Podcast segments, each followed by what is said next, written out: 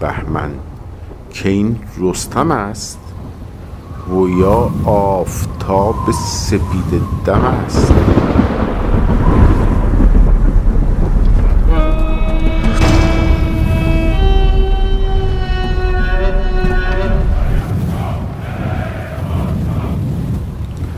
رادیو زال پنجره به جهان شاهنامه.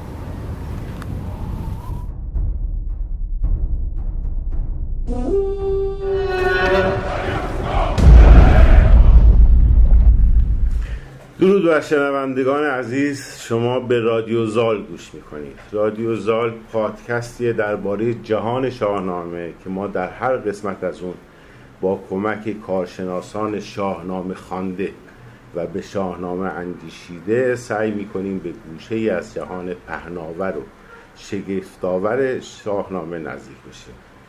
این اولین قسمت از اولین فصل این پادکسته که به رستم و تبار و خاندان رستم اختصاص داره.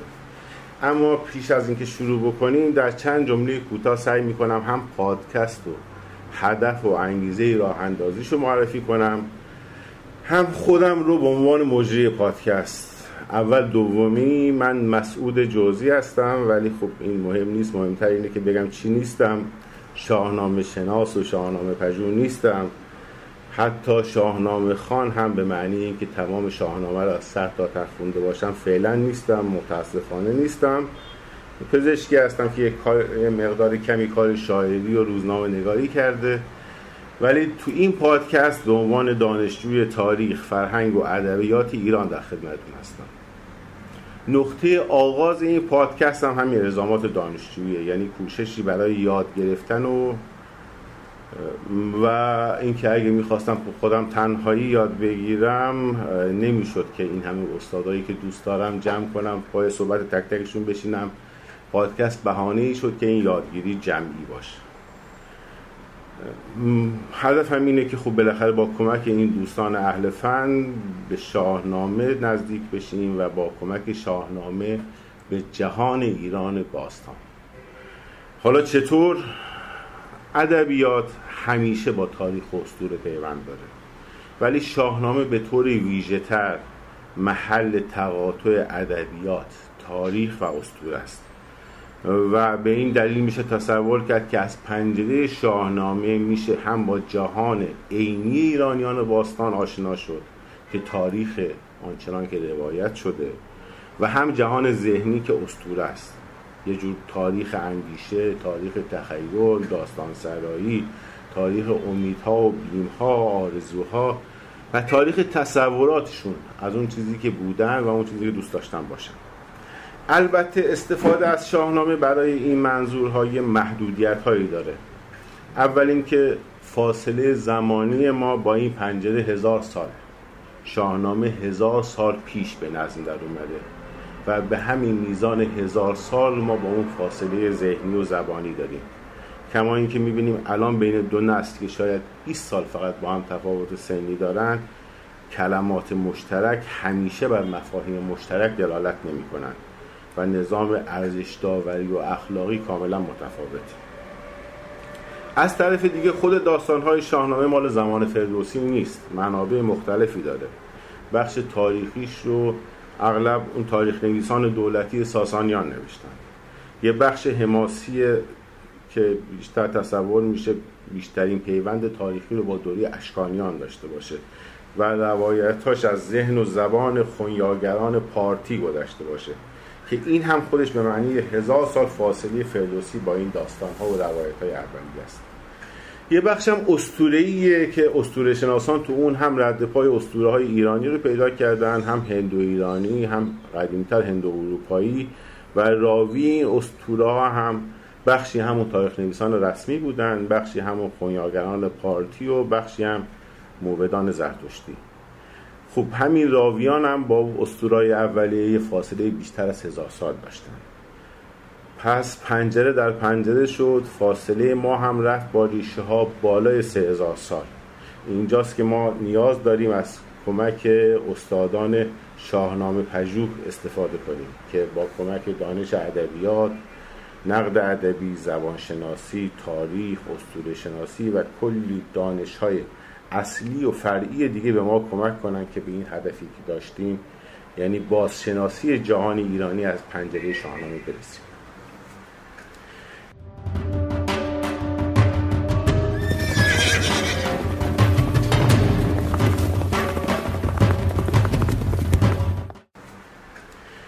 اولین مهمان ما که زحمت فصل نخست رو قبول کردند یعنی فصل رستم در شاهنامه رو خانم دکتر معصومه قیوری هستند از استادان جوان و دانشمند ادبیات دانشگاه گیلان که پژوهش‌ها و تعلیفاتی هم در حوزه شاهنامه و هم حوزه تاریخ دارند. از جمله دو سه تاشه که من نام ببرم. یکیش تحلیل مقایسه‌ای روایت‌های رستم و گشتاس در شاهنامه فردوسیه که با همکاری دکتر یوسف پور انجام دادند مقاله کنش تاریخی و کنش داستانیه که باز هم درباره شاهنامه است. بررسی ویژگی های کنش در بخش تاریخی شاهنامه فردوسی با همکاری دکتر یوسف پور دکتر نیکویی.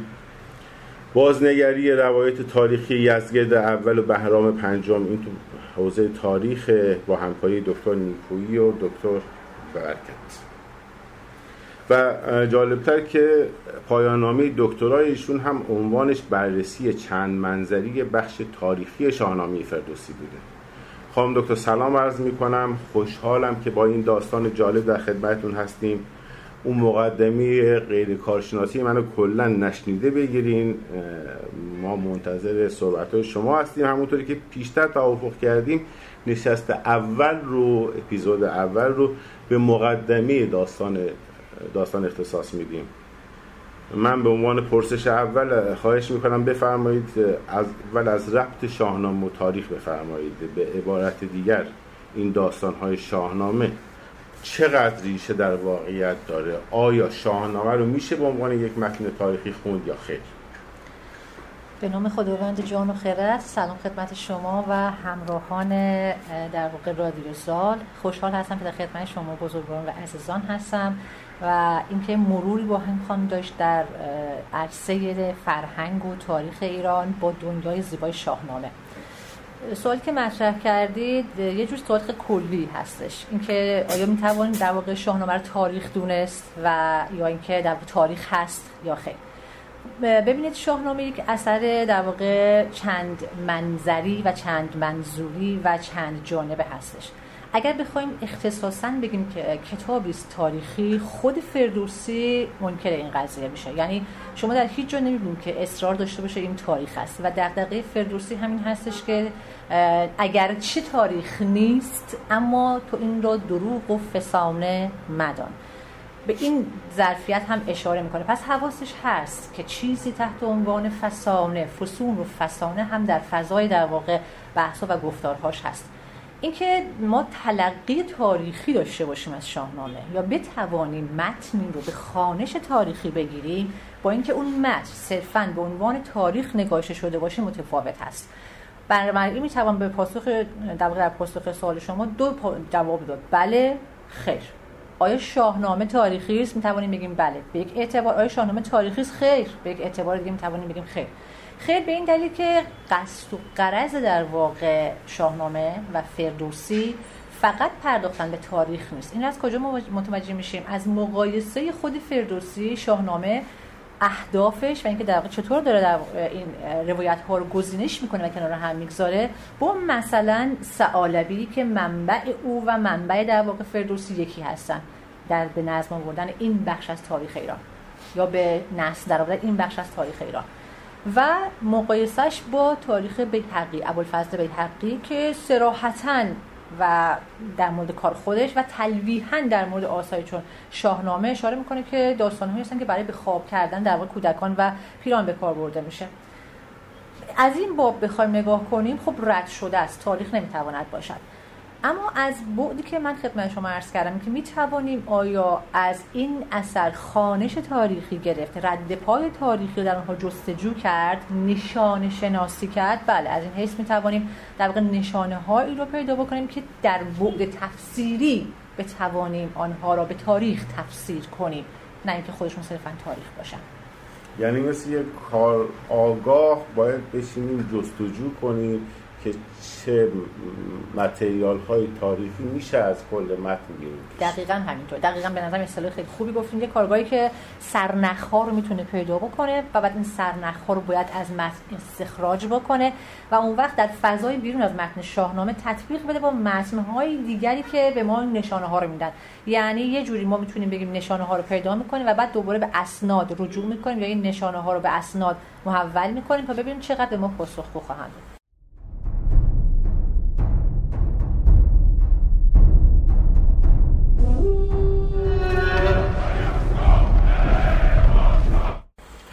بله. خوب حالا برای اینکه خوب اولی به مفاهیم مشترک برسیم ما از استوره در شاهنامه حرف می‌زنیم.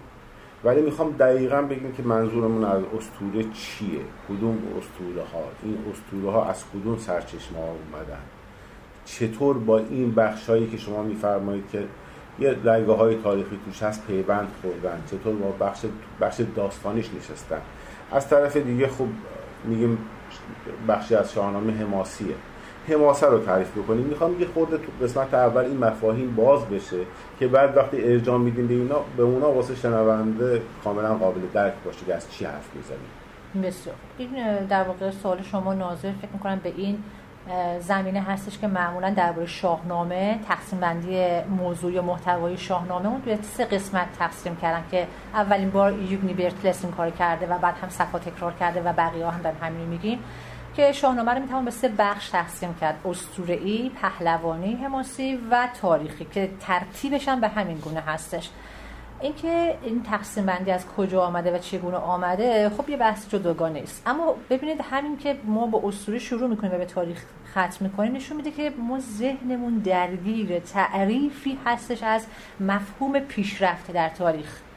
ما فکر می‌کنیم پیشرفت در تاریخ به معنای وضوح هست یعنی از ابهام از تاریکی به سمت روشنی و وضوح بیایم. اگر به این تعریف به همین بخش از تعریف بخوایم بسنده بشیم من بخش های دیگر کار ندارم و می‌خوام یک در واقع نگاه ساده انگارانه و نوعی تقلیل نگرانه داشته باشم. چون خیلی سخت است بیام همه مفاهیم رو بگم و زمان هم زیاد می‌بره.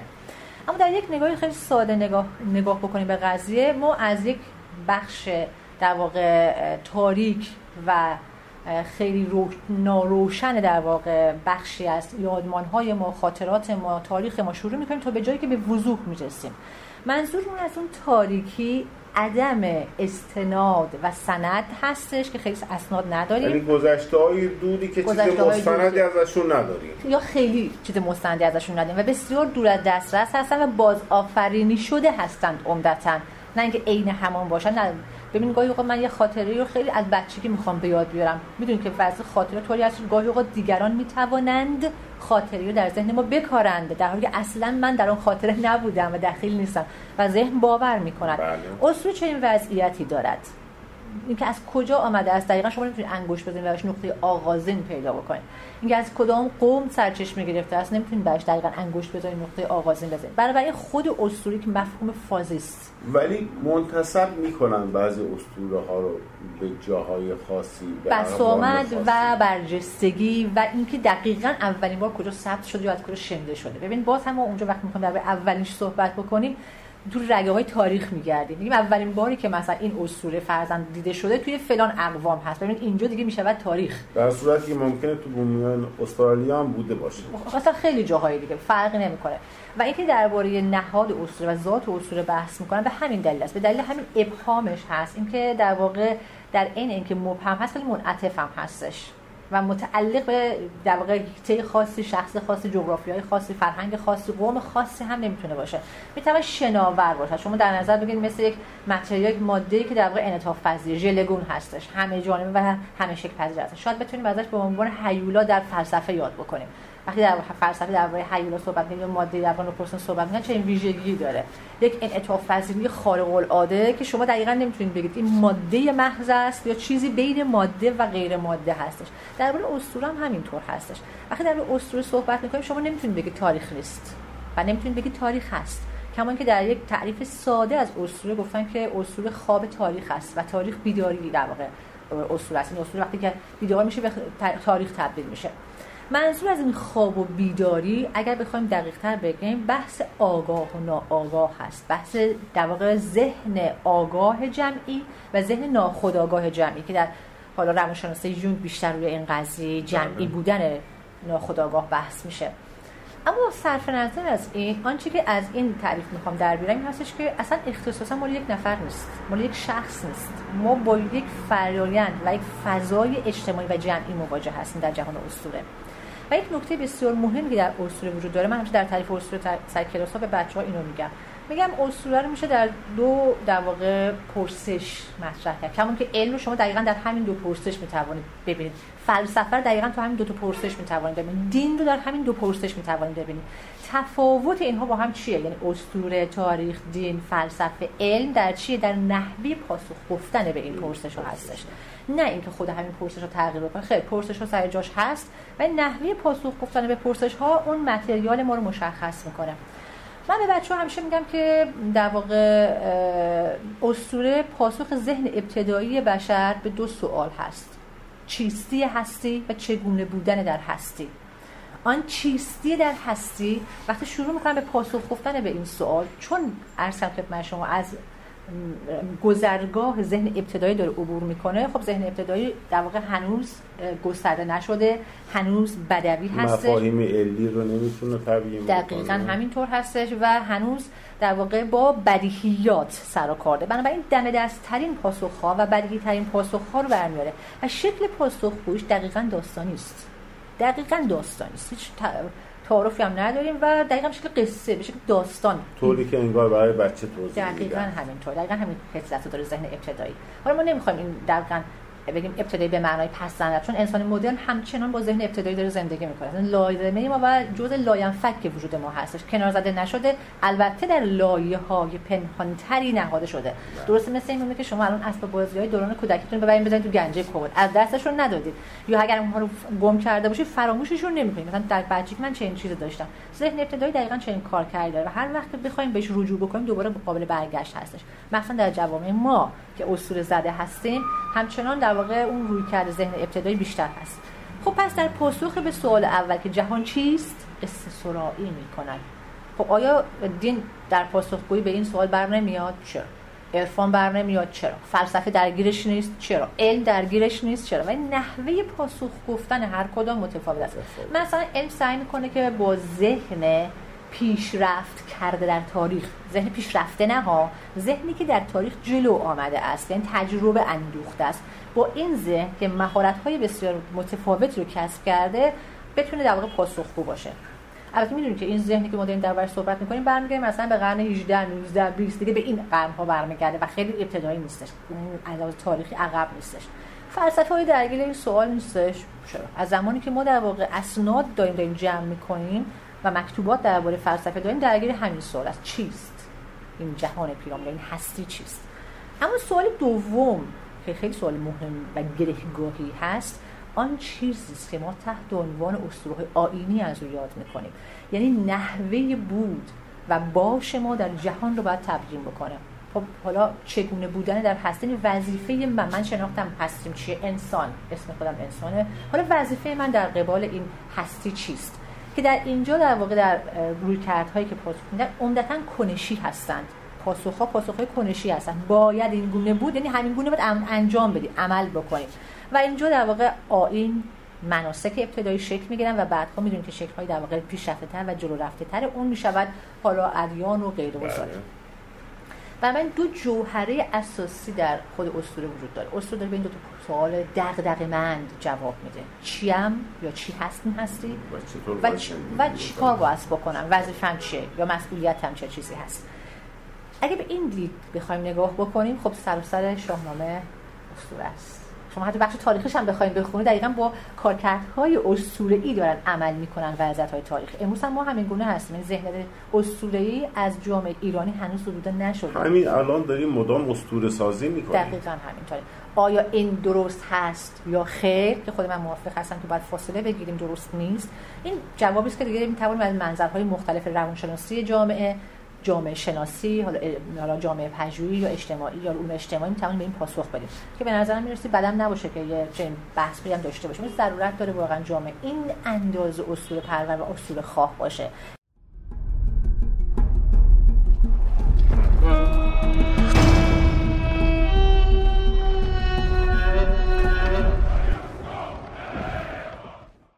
قبل از اینکه رد بشیم در همین حدی که میشه باز, باز شناسی کرد اون اسطوره های بخش اسطوره شاهنامه که فرمودید تا جایی که میشه گفت بیشتر از کدوم جا از جهان زرتشتی میان پیشا زرتشتی ایرانی میان. تو بخش از جهان آریایی اصطلاحا میان از جهان بین النهرینی میان می‌دونیم بله. می‌خوام یه خورده در این بارم خیلی مختصر صحبت کنیم خیلی هم طولانی نشه حالا. یکی از ویژگی هایی که تو خود اسطوره قابل شناسایی هستش همین لغزان بودن اسطوره هستش. به محضی که بخوایم به اسطوره نزدیک بشیم و بشناسیمش از دستمون میره. نمی‌تونیم نگهش داریم. درست مثلش میگه آب تو دست بخواید بگید از انگشتانتون رو تریش رو دست باقی میمونه ولی فرو ریخته. اسطوره این گونه گلیسان هستش. حالا اینکه ما میاد تقسیم بندی می‌کنیم شاهنامه رو میگیم بخش اسطوره‌ای بخش دستا حماسی بخش تاریخی به این معنی نیستش تو بخش تاریخی این وضعیت وجود نداره. منتها درصد در واقع همایی عناصر اسطوره‌ای متفاوت هست. در بخش اول متراکمتر هست در بخش دوم در واقع اندکی از تراکم کم میشه و در بخش سوم هم همینطور. به این اعتبار همونطور که خدمتتون گفتم اگر ما یه خط فرضی در نظر بگیریم ما از تاریکی به سمت روشنی داریم میاد درست مثل از جای تاریک بخوایم به جای روشن بیایم. این هم به دلیل این هستش که در به قول در فردوسی چینش اینطوری هستش که ما می‌خوایم از تاریخ از اون اول اول شروع بکنیم. از نقطه آغاز یعنی Big Bang می‌خوایم شروع بکنیم. خب انسان امروزی از Big Bang از اون جهان پیشینی فرضیاتی دارد بله. تصوراتی دارد. عین آن نیست. به همین دلیل زمانی که می‌خوایم از آنها بگوییم این نوع بازگویی ما دچار یک ابهام هست روشنی نداره. شما هر اندازه نور درش بیافکنین باز روشنی نداره که ذات اسطوره این گونه است. اما همونطور که شما گفتید آیا در واقع این اسطوره ها گفتم از کدوم جهان بیشتر بله کدوم جهان؟ حالا مثلا می‌خوایم این جغرافیاشو می‌خوایم پیدا بکنیم بله. فرهنگش رو بخوایم پیدا بکنیم. خب خیلی سخت هست بخوام بگم. چرا؟ چون ما با چند دالان تاریخی مواجه هستیم. اولا ما با یک زمان و برهی در خود ایران من میگم فقط جای دیگر کار من مواجه هستیم که مثلا ما اصلا تاریخی در واقعش نداریم. مثلا درباره مادها جز در واقع یک مشت واژه و خیلی به شکل گذرا در بعضی از اسناد حالا بین نهرینی یا لوحا یا غیری چیز دیگه مثلا باقی نمونده زبانشون لباسشون فرهنگشون. ولی می‌دونیم که بودند. بله. حالا می‌دونیم بودند چه جور بودند؟ خبر خدا پدر آشوریان دقیقاً. که رد پاش در اونجا باقی دقیقاً همینطوره. هنوز در آن زمان ایران چنین چیزی که جمع بشه نگهداری بشه وجود نداشته. حالا در باستان شناسی ممکنه الان هنوز واقعا خیلی قسمت کشور هست که دیده نشده باز بازکاوی نشده. ممکنه واقعا پیدا کنیم. که میگه خیلی ممکنه به ماد شناسان بر بخوره چون شدیدا دارن کار می‌کنن. دقیقاً همینطوره. می‌خوام همین عرض کنم خدمت شما. ببینید ماد شناسی پیش از ساسانی شناسی می بود. غیر از اینه قاعدتا باید پیش از ساسانی در واقع ما درباره صحبت کنیم اسنادی که ما درباره ساسانی ها داریم خیلی بیشتر هست. یا مثلا درباره حالا اشکانی ها که باز بود نیستن باز بهتره و درباره هخامنشی ها باز به مراتب خیلی بهتر هست. اما به این اعتبار به این نسبت بخوایم نگاه کنیم مادها محو شدگان تقریبا تاریخ هستن و به سختی می‌توان درباره آن تحقیق کرد. و اتفاقا خیلی ارزشمنده اون کسی که در این قضیه کار می‌کنن بسیار سخت هست این کار. خب حالا به همین اعتبار بخوایم بیاریم وقتی من اینجا این همه ابهام دارم و نمی‌دونم این قوم من کیان آن چیزهایی که نسبت به اینها هستن منصوب به اونها هستن هم گم شده است. من نمی‌دونم. و مسلما این اقوام اقوامی یکه و در خود مانده و بدون تعامل با جهان بیرون خودشون نبودن. اصلا نبودن. پس با هم بدبستانی داشتیم. کما که در جهان امروز این بدبستان ها رو ما داریم. نمی‌توانیم در نظر نگیریم این رد پاهایی که ما گرفتیم ما دادیم. اینها خیلی سخت است. اینکه حالا بیایم بر اساس همون نشان شناسی ها بگیم اولین بار مثلا در فلان اقوام دیده شده است یک فرض است. این حکم نمی‌تواند باشد. فرق می‌کنه. من میام حکم بکنم میگم الا این مثلا فرهنگ آریایی است اولین بار اونجا پیدا کرد بله ما می‌تونیم نشونه ببینیم اینجا متراکم تر بوده نشانه هاش. از لحاظ حالا اسنادی که به دست یا خانش هایی که داشتیم یا رد پاهایی که برای ما باقی مونده اینجا متراکم تر بوده. آیا از آن آن قوم بوده است یا اختصاصا مال آنها بوده است؟ یه بحث دیگه است. که شاید واقعا ما با در واقع مفاهیم مهاجر مواجه هستیم. جایی که مهاجرت می‌کنن میان بومی سازی میشن. مثلا درباره اسطوره سیاوش یکی از بحث ها همینه که از چالش ها همینه. آیا واقعا درونزاد بوده است این اسطوره برای آریایی ها و ایرانی هایی که توی منطقه بودن؟ یا جز اسطوره مهاجر بوده است؟ اگر مهاجر بود چرا اصلا رنگ جای اصلی خودش رو نداره. و اینقدر تغییر کرده. آریایی ها مهاجر بودن. اون جزء اسطورهای مقیم بوده شاید. ممکنه. ممکنه اینجوری هم باشه. ممکنه حتی قبل از آریایی توی منطقه بوده باشه. حالا من این واژه آریایی هم به سختی به کار آره می‌برم. خورده آره. چون سخت. امروز واقعا یه مقدار بله، سخت میشه بله، درباره بله. اینها گفته شد اما خیلی وضوح داشته اما امروز بدونیم که جزء واژه‌ای با احتیاط بیشتر باید به کار ببریم. آن اقوامی که اینجا بوده آیا قبل از ما در اینجا بوده است؟ اگر بوده است آیا مهاجرت کرده است آمده است یا نه؟ مال همینجا بوده و جای دیگه رفته. این در واقع فلش حرکت شما نمی‌تونید ببینید. از اینجا به جای دیگه از جای دیگه به اینجا. اما چیزی که برای خیلی اهمیت داره حتی برای همین اسطوره سیاوش دارم میگم نوعی بومی سازی شده است. اصطلاحا ایرانیزه شده. کمون که ما در مورد مثلا دین هم همین اتفاق واسمون میفته شکل دینی که الان داریم باهاش مواجه میشیم خیلی فرق می‌کنه با آن چیزی که بله. است اون عناصری که ادغام میشه آن عناصری که در واقع در رد و بدل و تبادلات اتفاق میفته مهم هستش. حالا بیایم بگیم برای اولین بار در اینجا برای اولین بار در اونجا یه مقدار میگم از لحاظ رویکردهای علمی دقیق نیست و نمی‌توان دقیقا سنگ بنا و نقطه اصلی رو روش گذاشت الان خصوص گفتم ما با بخشی از فرهنگ و تاریخ مواجه هستیم که خیلی در استنادی نیست و سند نداره.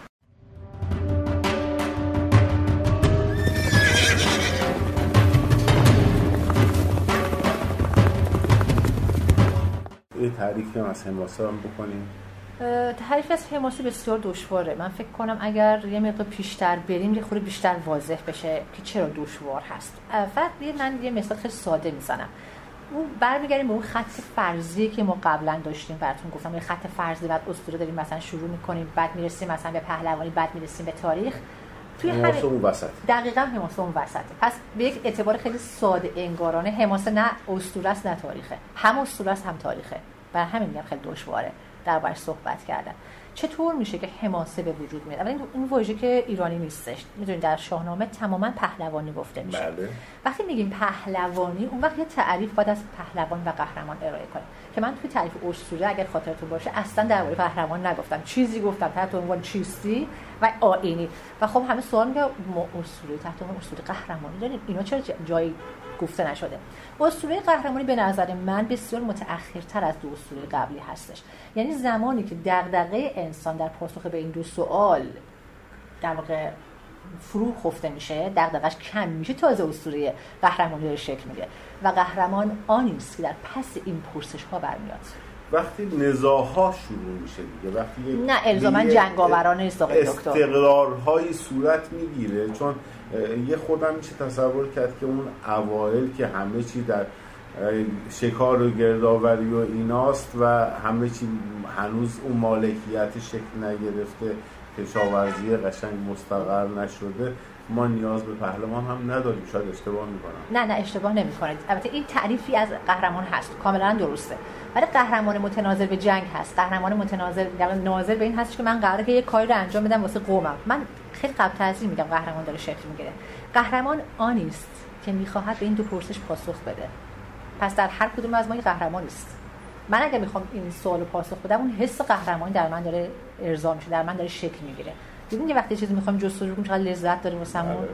دقیقا شما در مراحل اصطلاح آیینی قهرمان هم همین رو می‌بینید جستجو اصلا جزء لاینفک قهرمان است. قهرمان برای اینکه خودش اثبات بکنه باید یه مسیر رو طی کنه. یه مسیر جستجوگرانه ای رو یک راهی رو برسه. سفر قهرمان بهش میگن. باید طی کنه. همون اتفاقی که برای خود ما میفته این جستجوگری که برای خود ماست. بنابراین بدون اینکه فکر کنیم که قهرمان خیلی مثلا به این وضعیت جنگ و جدال و ستیز برمیگرده خیلی خطر از اون وجود داره. قهرمان جمع این دو پرسش است. این آنی که بتواند این چیستی رو این چگونگی رو در هم تلفیق بکنه و پاسخگو باشه می شود قهرمان. این در واقع هسته متراکم و نقطه نطفه در واقع قهرمان هست. بنابراین قهرمان کسی است که در تعریف دیگر قهرمان. قهرمان کسی است که یک تولدی متفاوت دارد.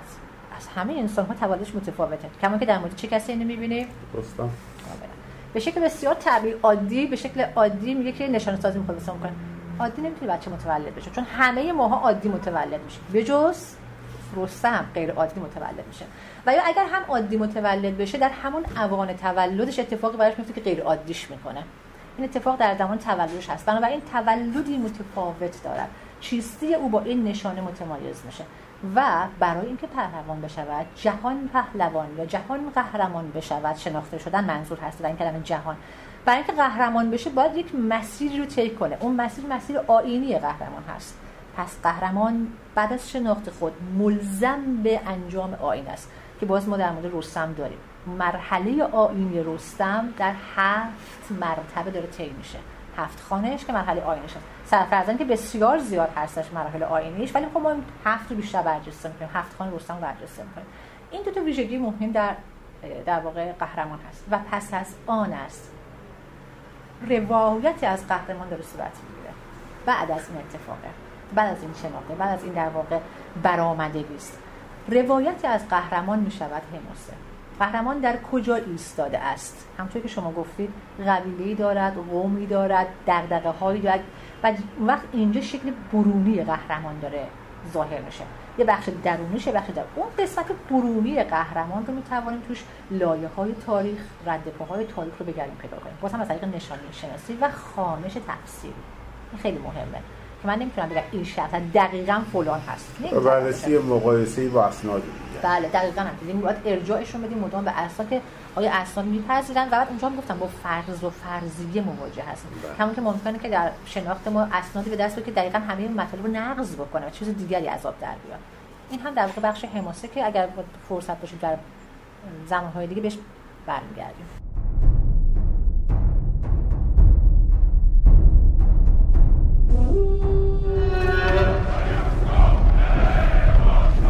خب حالا در فصل اولمون درباره شخصیت رستمه درباره بله. رستم از بیش از 100 سال پیش یه برابرهای تاریخی براش تصور کردن توی شاهنامه شناسان با قهرمانان سکایی با خاندان سورن.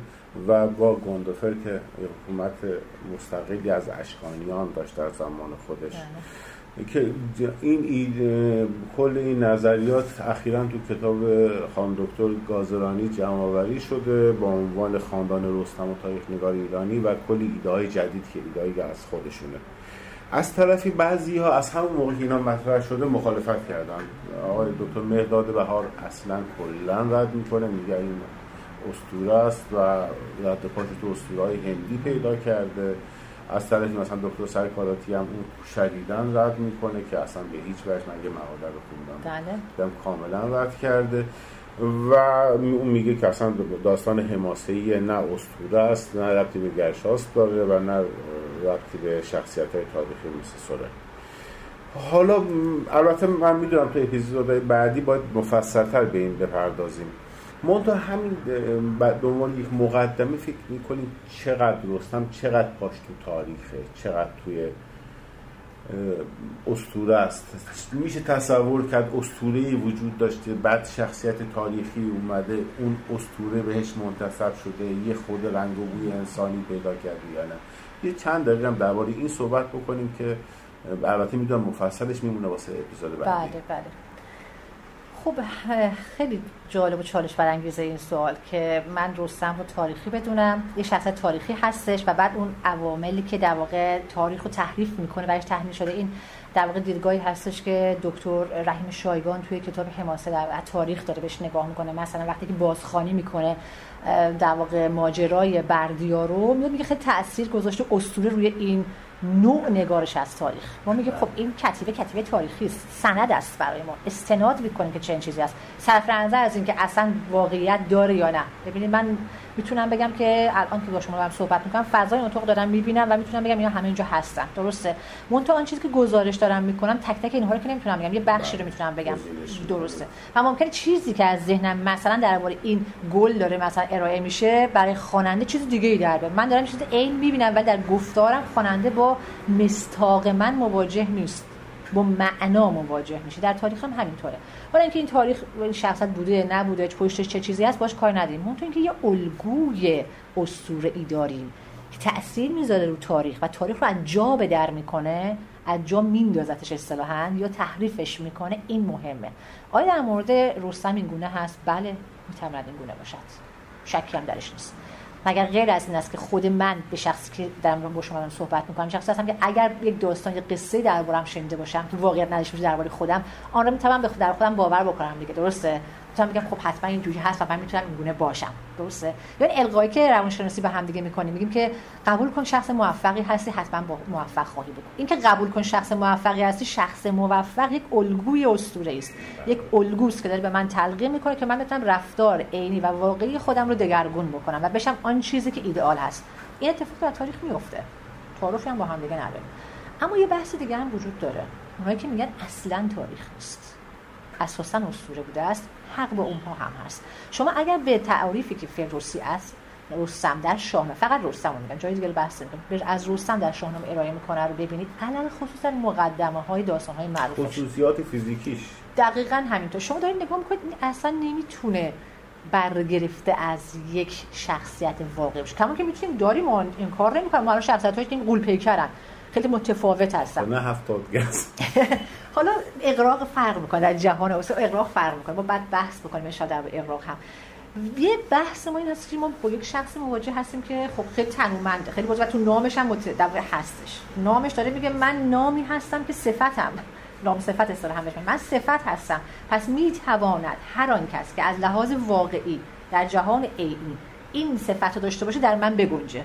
یه بحث اینه که من می‌تونم مثل مغناطیسی مثل آهنگربای جذب بکنم شخصا در خودم. برای همین یه وقت میگیم این سورنه یه وقت میگیم گندفار هستش یه وقت میگیم فلان هست یه وقت میگیم بهمان هست. هر کسی که این تمامندی یا این در کاریزما این کاریزمای بدنی داره ولی خب یه وقت کاریزمای بدنی نیستش. متوجه این چی میگم؟ این رو داشته باشه می‌تونه در رستم بگنجه. اما یه بحث بحث خیلی مهمی که مطرح می‌کنن. امثال دکتر بهار و حالا بقیه جله دوستخواه و غیر صحبت می‌کنن. بحث اینه که ما چیزایی داشتیم قبل از رستم که تاثیرگذار بوده. رستم گرزی دارد رستم شمشیری داره که هر وقت توصیف می‌خواد بکنه این حال فردوسی و ربطش میده به آسمان. ربطش میده به ابر. ربطش میده به باد. یعنی توصیف ابزار جنگی رستم با نشان شناسی در واقع صورت داره میگه یا با واژه‌ای داره صورت میگه که در عرصه آسمان و رعد و برق و طوفان عوامل طبیعی رو باوره. خیلی درخشان الان یادم نیست ازش می‌پرسه اسم تو چیه؟ میگه ابر اگر تیغ بارد خیلی دقیقا همینطور. شما این تصویرات که یا میگم با بارسترین و جذابترین بخش که من سر کلاس به بچه ها میگم مقدمه در واقع سهراب مقدمه اسفندیار. به نگاه بکن. مثلا امکان نداشت شما متوجه نشید که این داره ایندره رو ستایش می‌کنه. می‌تواند ایندره باشد. می‌تواند در ورانه باشد. می‌تواند مثلث ایندره ورانه مهر باشد. ترتیبی که داریم میگه. شما ببین وقتی می‌خواد با اسفندیار مقایسش بکنه بادی است که گلی را در هم میپیچد. آن را پرپر می‌کند. رعدی است که زده میشن و در نهایت داستان متوجه میشیم به آخرین بیتی که داره میگه. خارق العاده است فردوسی. آخرین بیت تصویری که می‌ذاره واقعا شما نمی‌تونید بگید شخص تاریخی است. جز اینکه بیاید اسطوره ایندرا رو بخونید و ببینید که چقدر شبیه شده چقدر نزدیک شده. اینکه حالا چرا من ندارم جاش نیست یا غیره انشالله بماند برای بعد از این صحبت کنیم.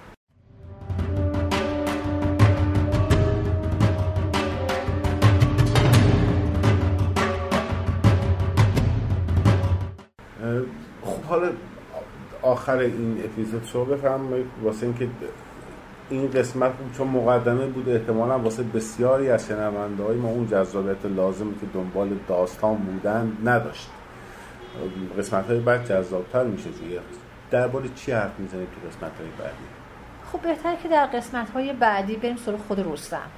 بریم که ببینیم اولا این بحث هایی که درباره تاریخی رستم کردن چقدر می‌تونه روش مانوف بدیم خود شاهنامه منظورمه. چون ببینید خانم گازرانی کاری که انجام داد رو شاهنامه متمرکز نیست. ایشون روی بله. به اصطلاح روایت سیستان کار کردن. و پیش از خانم گازرانی هم انجام شده این کار. ایشون حالا اومدن روایت ها رو خلاصه سازی کردن و اومدن گفتن. اما کسانی که در واقع خودشون آثار رو خوندن به این بحث ها رسیدن که چرا این در شاهنامه نیست چرا اینجا اینجوری چرا جوری اینا همه رسید این جمع آوری خیلی خوبیه کلکسیون خوبی تونستن انجام بدن. اما قبل از ایشون کورت هانزن در واقع این کار کرده. کورت هانزن توی در واقع شاهنامه ساختار و غالب این دو تا جریان متفاوت روایی که گره می‌خورن با هم در فضای شاهنامه رو بحث کرده و خیلی جالبه که گرهگاه اصلی رو داستان رستم اسفندیار میگه. اینجا بله. دقیقا مصب برخورد دو جریانه و دو جریان روایی متفاوت جریانی که بهش میگن در واقع روایت های سیستانی و روایت هایی که بهش معروف به روایت های ایرانی یا روایت های دولت شاهی. و اینو مذهبی و غیر مذهبی هم می توانید درش بار بکنید این قضیه می توانید مذهبی و غیر مذهبی هست. می توانید بگید در واقع و جالبه که در مقابل روایت زرتشتی و ایرانی بیشتر روایت ملی رو روایت میگن که از سیستان اومده که اصلش اصلا اصل ایرانی اولیه نبودن دیگه. بله. ولی ملی تر شده اینکه سپاه ایرانی نبودن نه بودند و آره. آره بودند ولی خب در مقابل پادشاهی ایران بله فقط قدرت سیاسی ایران سیاسی رو در دست نداشتن. یعنی بهتره که اینجوری بگیم. سکاها ایرانی بودند اقوام ایرانی بودن. حتی تورها هم می‌دونید اقوام ایرانی هستن. تو ما الان میگیم ترک هستن نه اصلا ترک نبودن. یکی از اقوام آره اقوام مهاجم مدام مهاجم به ایران بودن. یه بحث بسیار در واقع ریشه دار هستش. ولی درباره رستم قضیه فرق می‌کنه. هیچکس رستم رو نمی ببین رستم در هر جا ظاهر میشه در شاهنامه نیاز نداره زبان ترجمه پهلوی هم ولی این همش تو سرش می‌زنن میگن تو سگزی. سگزی بودن در یه جاهایی داره بحث میشه. عرض کردم در که این دوتا جریان دارن به هم برخورد می‌کنن. روایت های سیستان داره میاد تو دل روایت های شاهی. اینجاست که باید از آن بحث سیانت از اون هویت سیانت بکنه. پس سگزی گفتن به رستم نوعی سیانت از رستم است نه توهین به رستم. یا در واقع وقتی که رستم جایی میشه توهین میشه به خاطر که اینو داریم ما از زبان اسفندیار می‌بینیم. من نه فراتر از این دارم میگم. می‌خوام نشان شناسی بکنیم. نوعی باز تصویر هویت است. بر همینه که رستم ترجیح میده هویتش رو نبازه نمی‌خواد این هویت باخته بشه. میگه آقا می‌تونی خیلی راحت کناری گیری بکنی. زال بهش میگه با کناری گیری کن. اصلا نیاز نیست به باش برو که مسئله نیستش. اصلا برو فرار کن. واقعا می‌تونست این کارو بکنه. چرا نکنه؟